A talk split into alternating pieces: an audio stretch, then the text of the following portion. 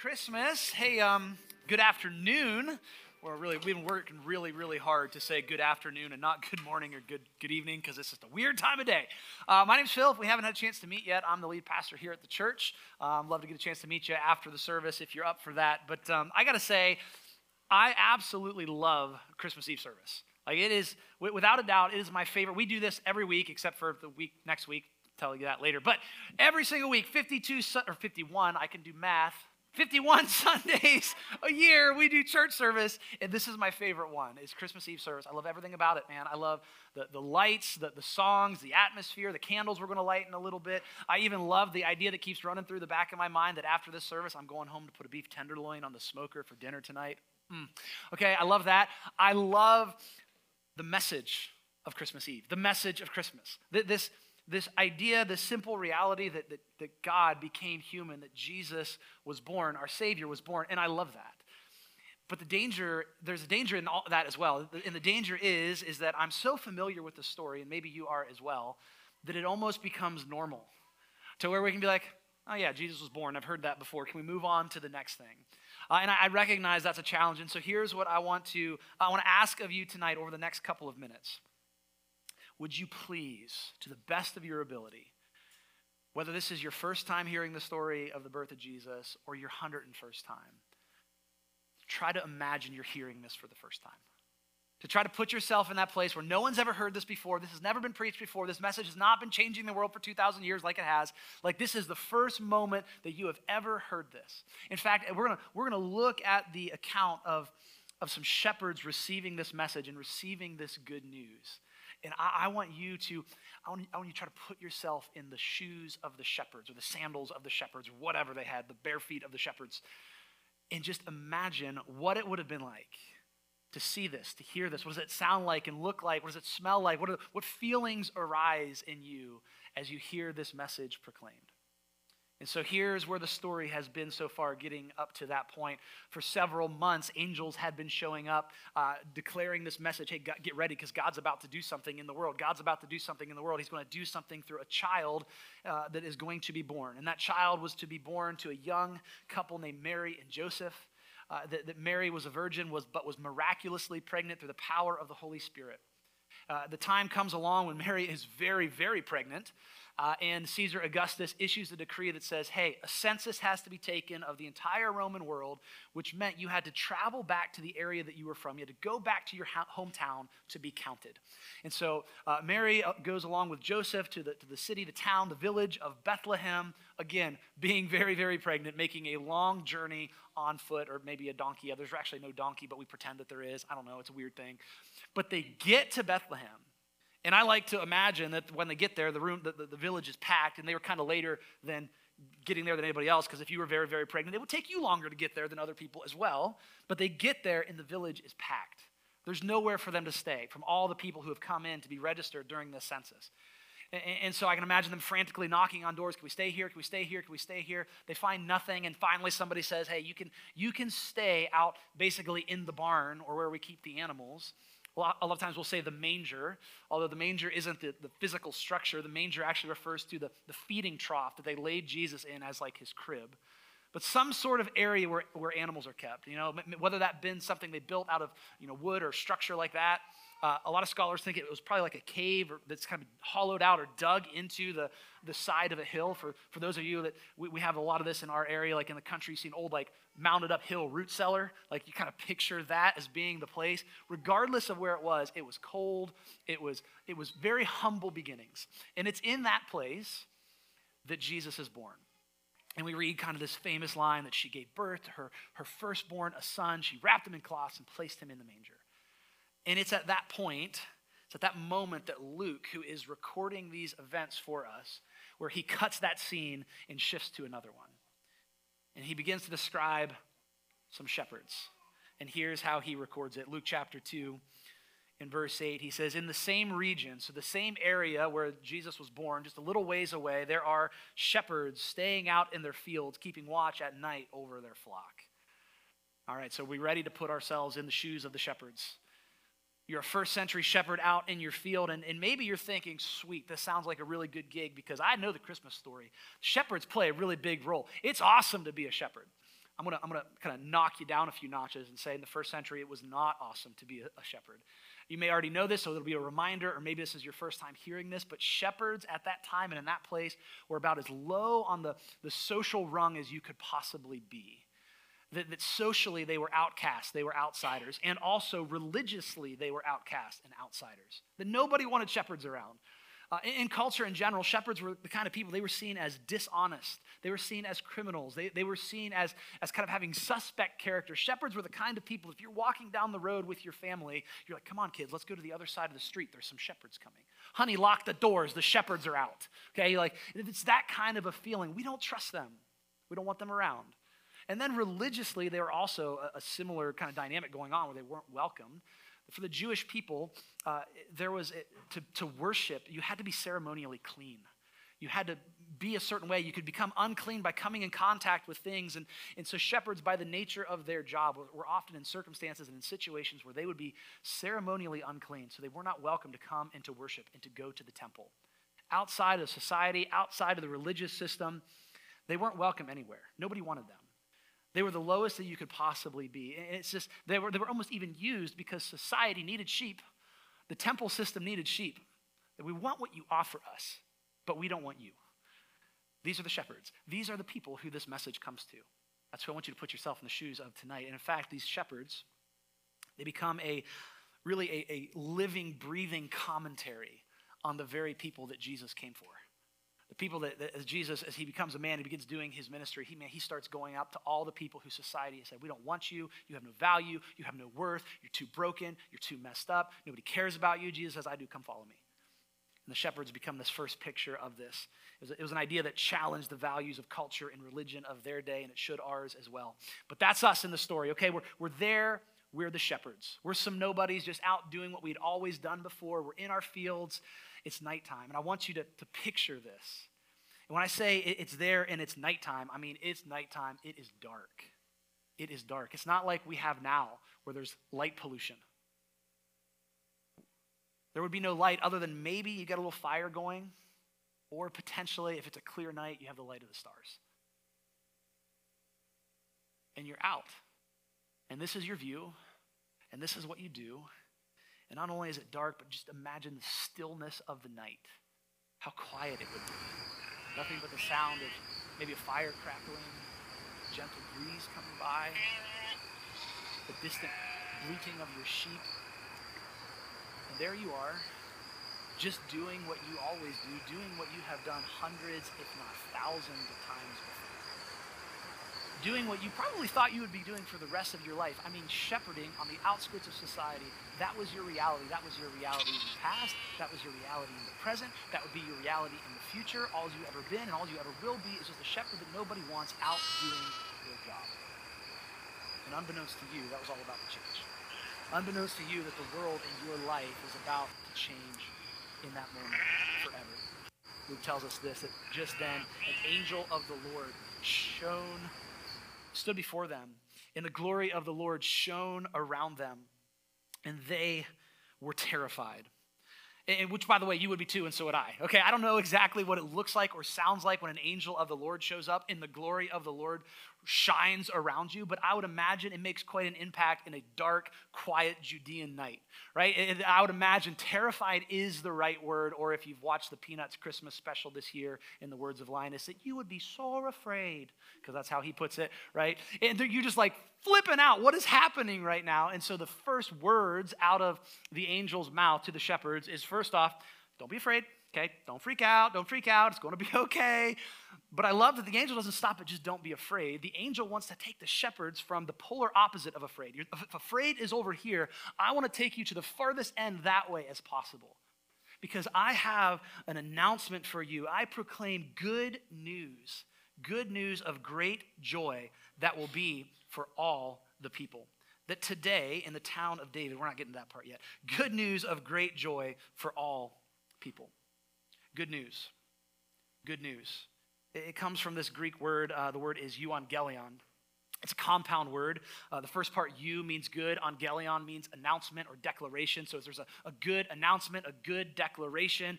It eventually, over the years, this comes down through translations in and out of different languages. And one of them stuck this word. My pen died, so we'll see how good I can write with my finger. The word gospel. Gospel. We talk about the gospel. We're talking about the good news that was proclaimed. I have good news for you. And you can actually take that word uh, gospel, that euangelion, and you can turn it into a verb. You can turn it into good newsing or good proclaiming or good declaring. And that's what we're translating here as proclaim. And so there's like a double good news coming at these shepherds. The angel's like, hey, I'm good newsing you good news. I'm good proclaiming you a good proclamation. I'm good declaring to you a good declaration. I'm, the, the, the verb is euangelizo. So I'm euangelizoing you the euangelion. I'm declaring of good news the good news to you. The verb form of good news here, this, this proclaim, is used 11 times in the gospel. So Matthew, Mark, Luke, John, the four accounts of Jesus' life. 10 of those 11 are found in the gospel of Luke. Luke has an agenda and he's not hiding it. Luke's agenda is to communicate to the world, to communicate to people then and now, that this good news is to be shouted from the rooftops, that it is to be proclaimed. Why? Because, as he says, it is for all. That the reason we're declaring this good news and speaking this good news is because it's for everyone. Every single man, woman, and child on the planet, then until now, this good news is for, including you and me. So, hey, shepherds, sorry to interrupt your life, except really sorry, not sorry. Sorry to kind of freak you out a little bit, but I've got really good news to tell you. And I would imagine they're probably thinking, okay, okay, tell me what the good news is because, you know, angel showing up has never happened to me before. What exactly is this good news that you are good newsing to us? Verse 11 that today in the city of David a Savior was born for you who is the Messiah, the Lord. That today in the city of David a Savior has been born. In this one, this one sentence, this one statement, by the angels to the shepherds, recorded by Luke, passed down throughout history to us. In this one sentence, the good news is summarized. The good news is the fact that a Savior has come. The Savior has come. And that Savior is, he is for all people.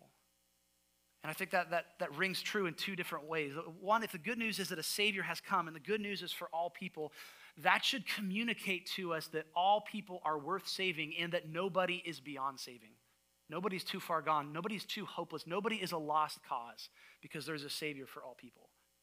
But what that also tells us is not only is, is, is nobody beyond saving, it also tells us if this good news about a Savior is for all people, it tells us that all people need a Savior. That me and you and every person on the planet needs a Savior. That nobody is perfect. Nobody gets it all right. Nobody's got their life entirely together. Nobody has ever, you know, lived a perfect life and never messed up. We all have our issues. And in the, in the the mind of the biblical authors, the, the, the, narrative of Scripture tells us that that thing that we need to be saved from is this, this three letter word called sin. It's not a word that we use very often, right? It, it's basically just a religious word. The only time you ever use the word sin is in a church context. In fact, if you use that in your day to day life, you start talking to your coworkers about, yeah, I've sinned the other day, you're going to get a really weird look, okay? Like, like we don't talk like that. We put like religious uh, connotations around it, but really the, the, the word that gets translated as sin, it simply means to miss the mark, to miss the target. It's a word that was often used to talk about somebody firing an arrow, that you have a, a target that you're aiming for and you've missed. The idea throughout Scripture is that there is something that humanity was made to be that you and I were created to do something, to be something, that, that there's a certain way that we're supposed to live and act and operate and relate to the world around us and relate to other people, and we continually just missing the mark to the left, to the right, too high, too low. Like we can't hit the mark. We keep on sinning. That we can't hit the mark in these different areas. There's a, there's a brokenness in the relationship between us and God, between us and each other, between us and ourselves, like that inner life that's going on within us, and even between us and the creation around us is broken. And scripture comes along and tells us that that sin has a natural consequence, that it leads to something. There's a cause and effect, that sin always leads to death. And honestly, even if you're not a, a religious person, you wouldn't consider yourself to be a Christian, I think our life experience, if we're being honest with us, tells us this that when sin enters into my life, things tend to die. There's immediate consequences, long term consequences, that sin has a tendency of killing relationships in my life. It has a tendency to kill my, my character. It has a tendency to kill my reputation. It kills opportunities. It kills my mental, emotional, physical, spiritual health. And that ultimately, in the long run, sin kills me physically. I hope that's not a news flash to anybody here tonight, but we're all going to die. Hopefully, not anytime soon, but we are all going down that road where that is the destiny. And ultimately, sin kills us spiritually and eternally because it separates us from the author of life, the sustainer, the giver of life, God Himself. And so we have this, this problem, and these angels are like, hey, really good news. Your problem is sin that leads to death. The Savior has come because this child will grow up to be a man, fully God, fully man, die on a cross for the sins of the world, to take that payment, to take that penalty, to take that punishment off of us, raised from the dead on the third day, thus defeating the power of death once and for all. And if we are in Him, if we tie ourselves to Him, we are saved from sin and death. That's good news the, the, the thing that has been plaguing humanity for all of human history, sin and death, finds its solution, its resolution, it's, it's in the person of Jesus. But not only is he a savior, because sometimes we stop there, like, good, I came to Christmas, I heard about Jesus being my savior, peace, I'm out of here. But Jesus doesn't just want to save us and leave us alone. That he's not like a cosmic vending machine that we, we push, boom, I went to church, did a couple things. Can I get my little, you know, my, my little salvation energy bar and, and walk on? He's like, no, no, no, no, no, no, I'm not just the Savior. I, I want to actually do something in your life that the angels say he's the Savior who is the Messiah and the Lord. Those two words, Messiah and Lord, communicate one very important thing that Jesus is the King. This is why we call him the King of Kings and the Lord of Lords. He's the King of the universe. He's the King of the world. That the Messiah was this promised one to the Jewish people who would come and to redeem his people. He would be one who is a king in the line of David and reign eternally to usher in God's kingdom. And so Jesus is our Savior, yes, but He's also our King. He is the ultimate authority in the world in our lives. He is the one who says, I have a direction for your life. Come and follow me. I am in the one who is in control. I am in the one who's going to orchestrate history according to my purposes and bring this final resolution to pass. And unlike kings and rulers and powers and structures of the world around us, Jesus is the antithesis of that. He is the polar opposite of what we think when we think king and power and ruler. It's interesting that as this is happening, the king is born as, as, a baby without a home in a manger with animals, the true king of the world, while the, the king of the world in everybody else's mind was sitting in a palace in Rome with Caesar Augustus. And you have this juxtaposition of the two. The true king is humble, the true king is born in this manger. That Jesus becomes a picture of what a real power looks like of what justice actually looks like, of what real love actually looks like. The, the, the, God of eternal glory, born as a humble baby, the God, the King who reigns in justice and righteousness and love and mercy and goodness forever. And so it's good news that a Savior and King has come, the Savior who takes away our sin, the Savior who has defeated death and offers us life, and the King who reigns eternally. The king who has ushered in his kingdom and one day is coming back to bring it fully to bear, where there will be no more sin, no more evil, no more pain, no more sadness, no more death. Good news the Savior and the King has come, and he's for everyone. He's for everyone. The angels continue, says, This will be the sign for you. You'll find a baby wrapped tightly in cloth and lying in a manger. And suddenly, there was a multitude of the heavenly hosts with the angel. And so now we've gone from one angel to like there's a whole angel choir. There's all these angelic spiritual beings that just show up. And so if the, if the shepherds weren't scared before, they might be now. All of these angels show up and they start praising God, saying, Glory to God in the highest heaven, in peace on earth to people he favors.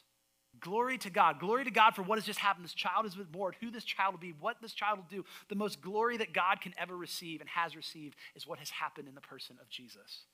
Glory to God in the highest heaven. And what does that mean for people here on earth? It means peace. It means peace. We think peace and we think primarily, well, the first thing we think is the absence of conflict. That peace means something is missing. Conflict is missing, strife is missing, war is missing, anger is missing. We think that's, that's peace, but in the biblical narrative, peace is so much more. It's not about the absence of something, it's about the presence of something. It comes from the Hebrew concept and word shalom, which means wholeness. That things that were broken are brought back together and made whole, that things were broken are now healed, that this idea that there was a brokenness in our relationship with God, our relationship with one another, our relationship with ourselves, our relationship with the world around us, it was broken, but it can be healed and made whole.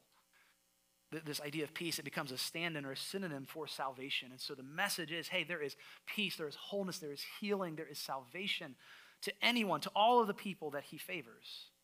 Which leaves the question okay, well, who does he favor? And who he favors is a statement on what has just been said before about the good news that the Savior and King has come. The people that God favors are not the people that work for that or strive for that or somehow try to attain it or live the perfect life. They're the people who say, oh my gosh, there's good news. The Savior and King has come. I want him to be my Savior and my King. I want to submit my life to him. And the message of the gospel is when you do that, you experience peace, salvation, wholeness, and healing. The gospel message, the message of Christmas, what we celebrate not just tonight, but all year round, day after day, week by week, when we gather as a church, when we sing his praises, we celebrate the gospel. We celebrate that there is good news that is for everyone, including us. And that the good news is that the Savior and the King was born. The Savior and the King has come for us. And that good news has been realized today. But when the angels say today, it's not, it's not like, a, like we think of today as being a specific set time and, and, and date and place. We're like, okay, 2,000 years ago, what time was Jesus born? Was it the morning? Was it at night? It seems like it was maybe at night. I don't know what's going on. That's not what the angels are talking about. They're not saying, hey, just today he was born. It is a statement of saying a new day has dawned. It is a new day. It is a new age. It is a new era. Something has happened at one point in time and place in history that cannot be undone, and it has run throughout history and will continue to run forward. That the age of the king has come, that the messianic age is, is here, that the kingdom of God is breaking into our present and current reality. And from that moment on in history, that all people everywhere were invited to experience the good news that the Savior and King had come. And to not just believe it and not just think about it, but live in light of that. To live in light of like everything about my day to day actions and everything about who I am and what I do has been changed because of this good news. From shepherds in a field 2,000 years ago to you and I sitting in this room tonight. The invitation is to not just hear the good news, not just have a warm, fuzzy feeling about the good news, but to receive and accept that good news as good news for us because it is a good news that we all so desperately want. Even if you're not sure about the whole Jesus thing, there's something that longs within all of us to say, there's got to be something that's going to make all of this life and world better, right? There's a good news that we all so desperately want, that we all so desperately need. And this is a good news that lasts. Can I just tell you that this gospel truth, this message has stood for 2,000 years? This good news has actually survived wars. It has survived empires, not just survived empires, it's actually toppled empires. This good news has survived oppression and corruption. This good news has, has flourished in both prosperity and in famine. This good news is greater than life or death. It has freed billions of people throughout history. And here it stands tonight. It stands tonight, tonight, just as it was 2,000 years ago, just as that will, it will be 2,000 years from now if our king doesn't return before then that nothing can stop it, nothing can change it, nothing can defeat it because today the Savior and the King has come. The only question that remains for us is do we accept the good news as good news for ourselves? Do we live in light of that and say, okay, this isn't just a nice story or something that happened, but it actually impacts my life and it impacts my reality? Will you let it change you? Will you embrace that future of peace, of healing, of wholeness, of salvation that God extends to you. We're going to talk a little bit more about that when we come back in January. What does our future look like in light of the gospel? And we're going to talk about how can we actually step into that.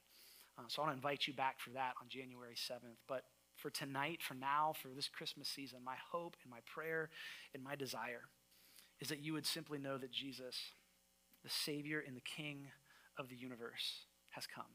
And it's good news for everyone, including.